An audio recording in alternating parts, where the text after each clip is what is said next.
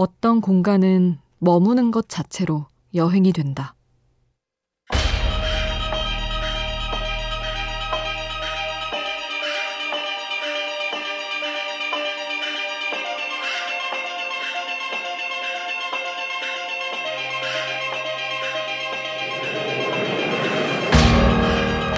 카페를 사랑하는 누군가는 말한다.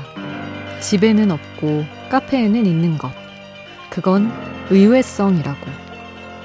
늘 똑같은 집과 달리 카페엔 생각지 못한 음악이 있고 생각지 못한 사람들이 있다는 것이다. 우리는 카페에서 커피를 사며 잠시 머물 아주 작은 공간을 함께 산다. 나를 제외한 모든 것이 시시때때로 변해서 그게 오히려 위안이 되는 공간을 산다.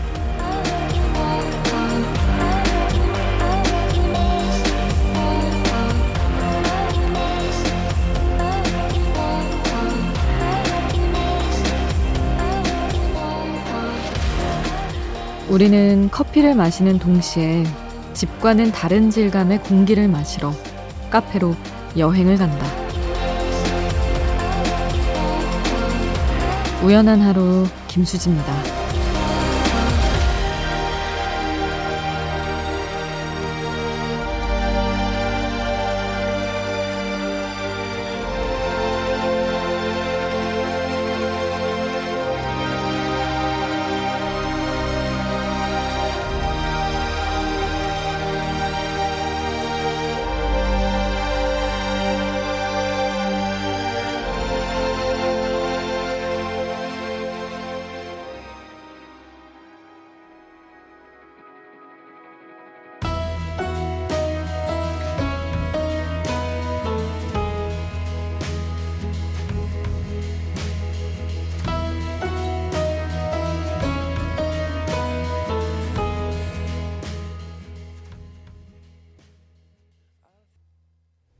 9월 4일 금요일 우연한 하루 김수지입니다.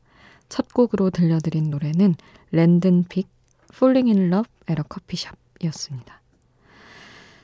음, 카페 가는 거 좋아하시나요, 여러분은? 저는 가는 거, 거기서 일하던 때도 참 좋아했던 것 같아요. 바로 오프닝에서 말씀드린 의외성 때문에.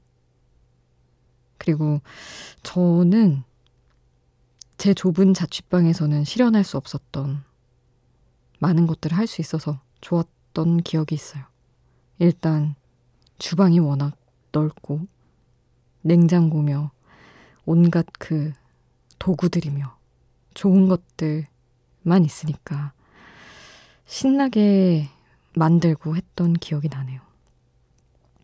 어쩌면 공간이 안 좋아서 나는 요리를 안 하는 것이다.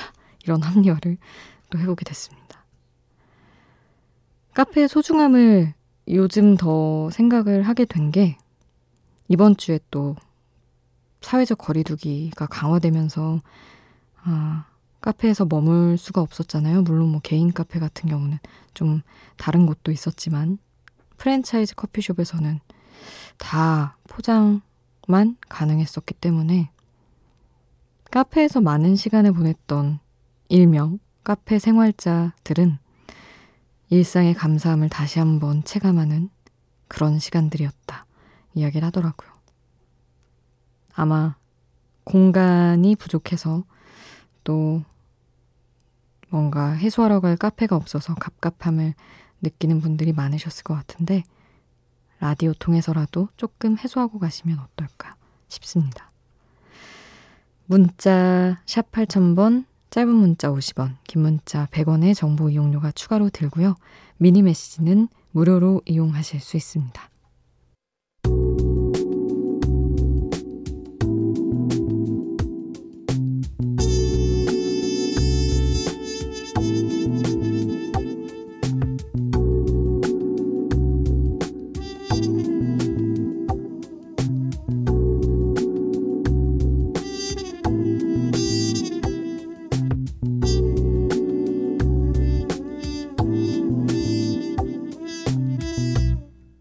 편안한 하루 김수지입니다.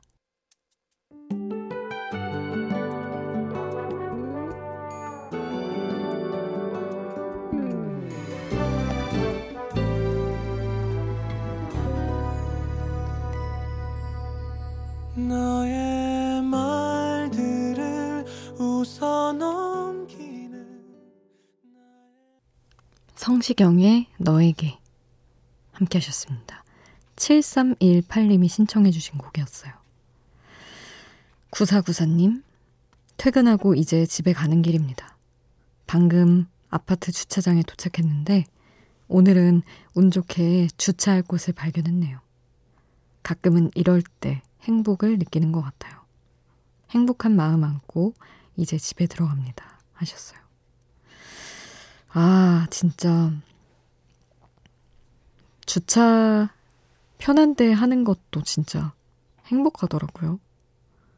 저희 회사 주차장이 제가 또 저녁 뉴스, 라디오 뉴스를 해서 9시 출근이 아니다 보니까 조금 늦게 오면 차 주차할 데가 없는 거예요. 그래서 아, 새벽에 출근할 땐 물론 그때는 회사 차량을 탔으니까 몰랐고 뭔가 이런 주차의 어려움을 최근에 알게 됐는데 가끔 제가 이제 들어와야 할 문에 너무 가까운 곳에 있거나 새벽 근무한 동기가 죽이는 자리 빼줄 테니까 바로 넣으라고 이렇게 빼줄 때가 있어요. 자기 이제 간다고. 그럴 때 너무 행복하더라고요. 9088님.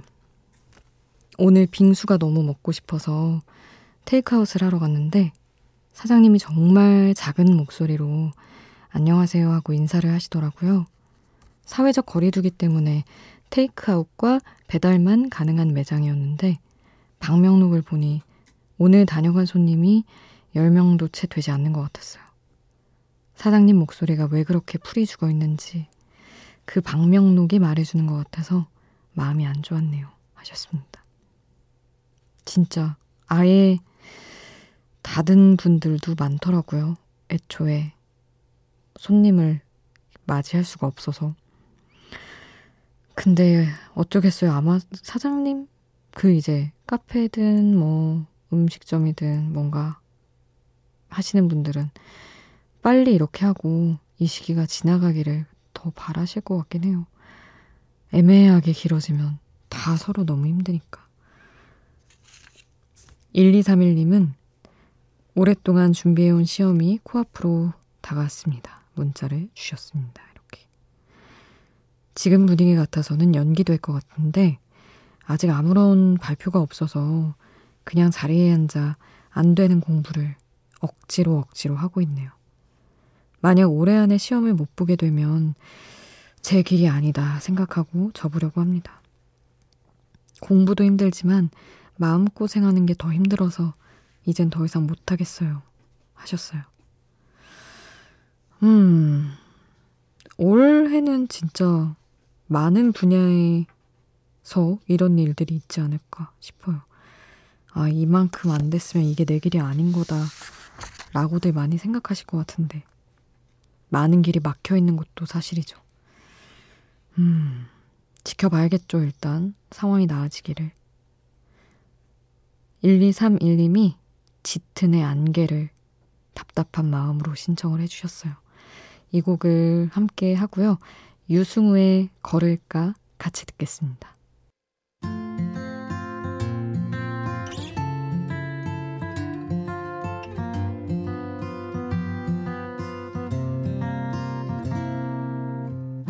모든 게 희미해 보이는 밤이야 우린 어둠 속에 숨어 짙은의 안개 유승우 걸을까 함께 하셨습니다. 2626님 저 오늘 제가 좋아하는 애랑 이야기를 나눴어요. 그런데 도중에 걔가 야, 너 나 좋아하냐? 이러더라고요. 저 어떡해요? 하셨습니다.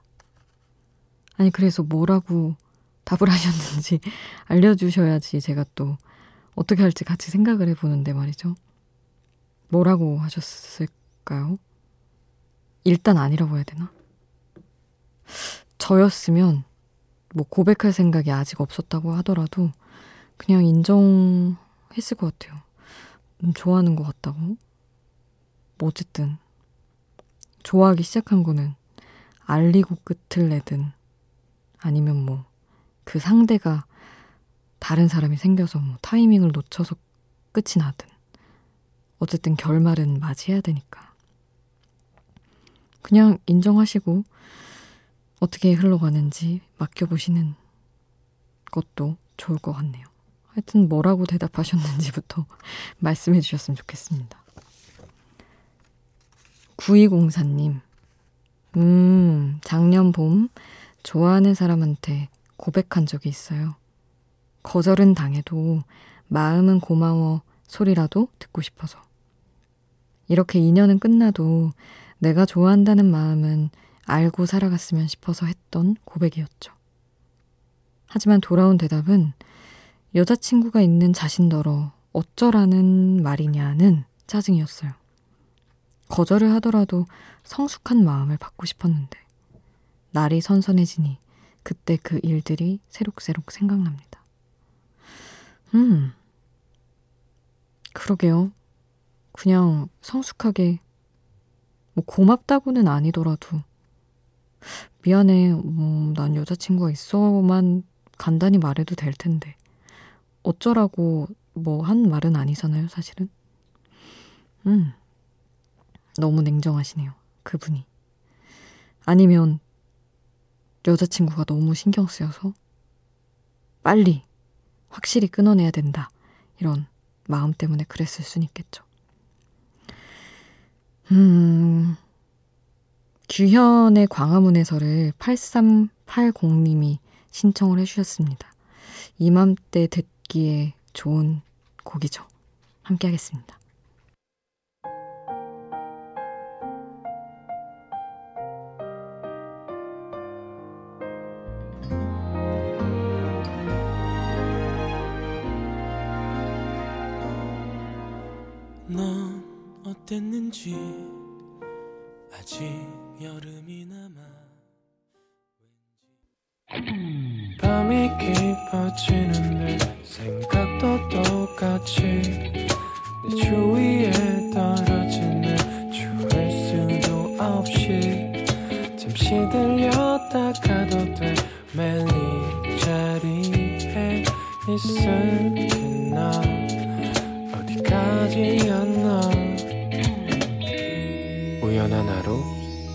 김수지입니다.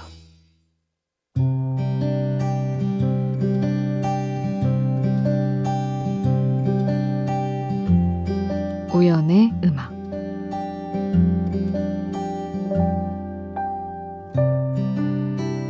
어떤 약속은 기록하는 사람 없이도 지켜짐을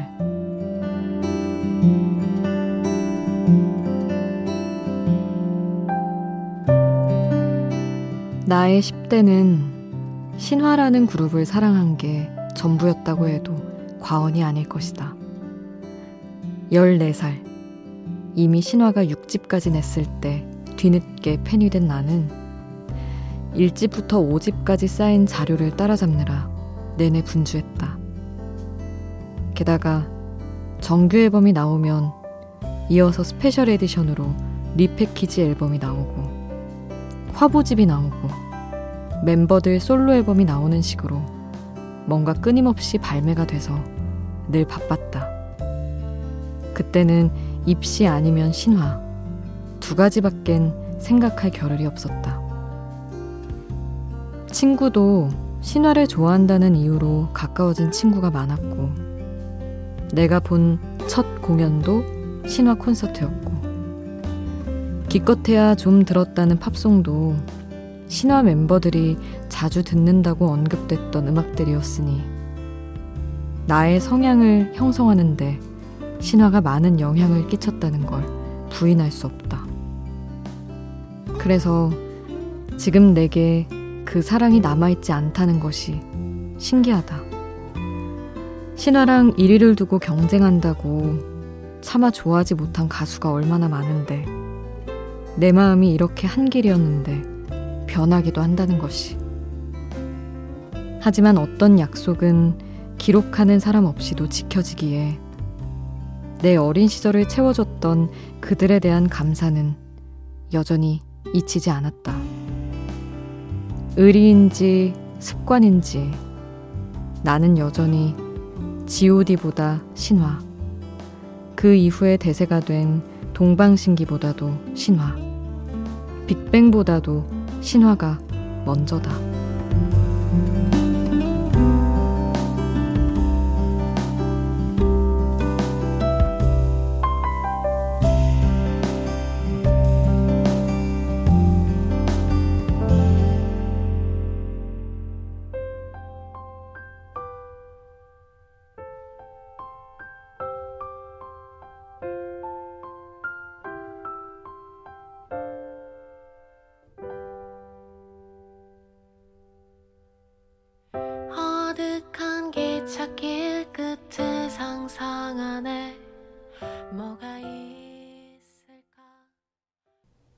가을방학에 사랑 없는 팬클럽 우연의 음악으로 함께 했습니다.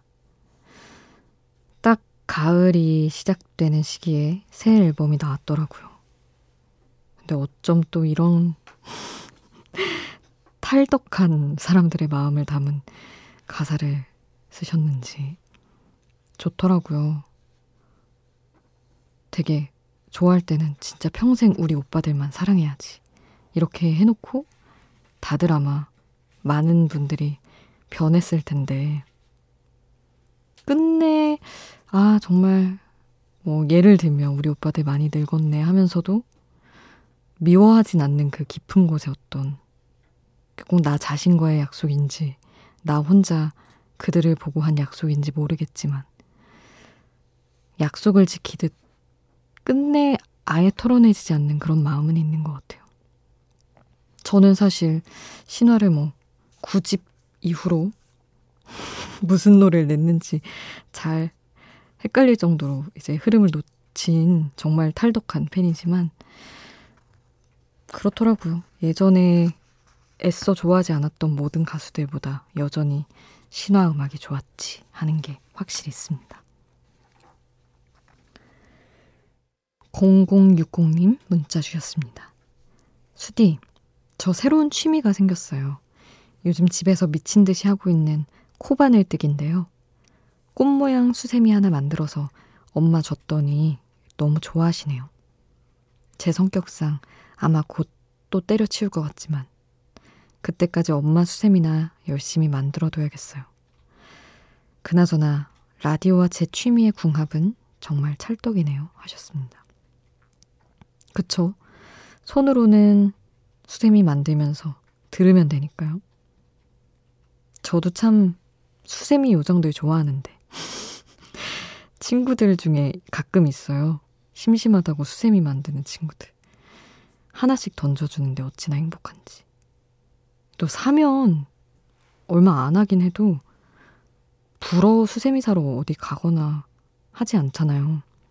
근데 아유 갈아야 되는데 하고 맨날 까먹고 있을 때 직접 만들어서 주면 너무 좋더라고요. 귀여운, 그러면서도 유익한 취미인 것 같습니다. 7954님. 오늘은 그냥 단순해지고 싶은 날입니다. 마음이 혼란해지다 못해 더 생각하고 싶지 않은 일이 있었거든요. 앞뒤 가리지 말고 그저 다 잘 될 거다 한마디만 해주세요. 뜬구름 같은 위로지만 오늘만큼은 그 위로마저 너무 절실하네요. 하셨습니다. 음, 다 잘 될 거예요. 그리고 잘 안 되면 또 어떡하겠어요. 어찌됐든 생각이라도 잘 될 거라고 생각해야지. 저도 막연하게 그런 말에 기댈 때가 있습니다. 디네 왓투두 7954님이 신청해 주셨어요.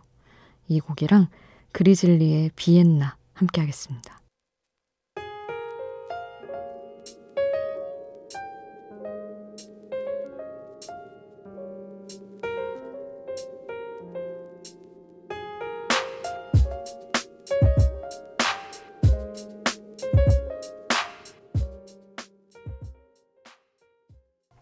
디네 와투두, 그리즐리, 비엔나 함께 하셨습니다.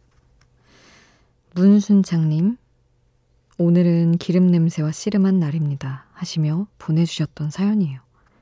장모님의 세 번째 기일이자 제사를 앞둔 날. 장모님과 친해져 보고자 요리할 때 말 붙이며 배우곤 했었는데 그 덕에 제가 장모님 노각무침을 전수받은 유일한 사람이 됐네요. 세살된 저희 아이는 외할머니의 얼굴을 알지 못합니다. 아내가 만삭일 때 장례를 치렀어야 했기 때문이죠. 아이가 조금 더 크면 외할머니에 대해 설명하려 애쓰기보단 노각무침을 함께 먹으며 그녀에 대해 이야기 나누고 싶습니다. 하셨어요. 제가 만약에 아내였다면 나도 잊어가는 혹은 가끔 깜빡하는 우리 엄마의 어떤 기억에 대해 제 아이와 나눠준다면 너무 감동적일 것 같아요. 문순창님, 양희은의 엄마가 딸에게 김규리와 함께한 곡을 신청을 해주셨는데요. 아내에게 들려주고 싶다고 하셨습니다. 함께 할게요. 난 잠시 눈을 붙인 줄만 알았는데 벌써 늙어 있었고 넌 항상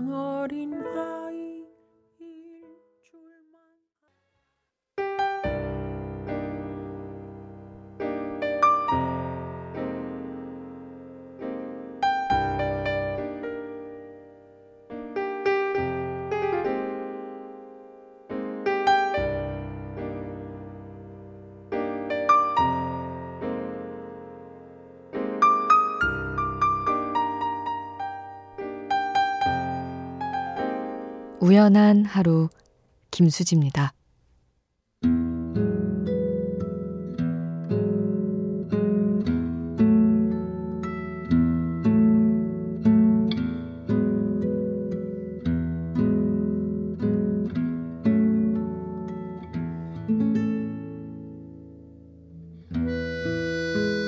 오공일리님 오늘 상담을 받고 왔어요. 담당 선생님께서 처음에 저와는 달리 지금의 저는 제 감정을 존중하려 애쓰는 게 보인다고 하시더군요. 별거 아닌 작은 변화일 수 있겠지만 몇 개월 동안 열심히 노력했던 걸 알기에 스스로가 참 장하게 느껴졌습니다. 오늘은 저를 마구 칭찬해주고 싶은 하루네요. 하셨습니다. 칭찬을 얹어드릴게요. 그리고 이런 뿌듯함 주변에 많이 알리세요. 받을 수 있는 칭찬 한 번에 몰아받으면 더 좋잖아요.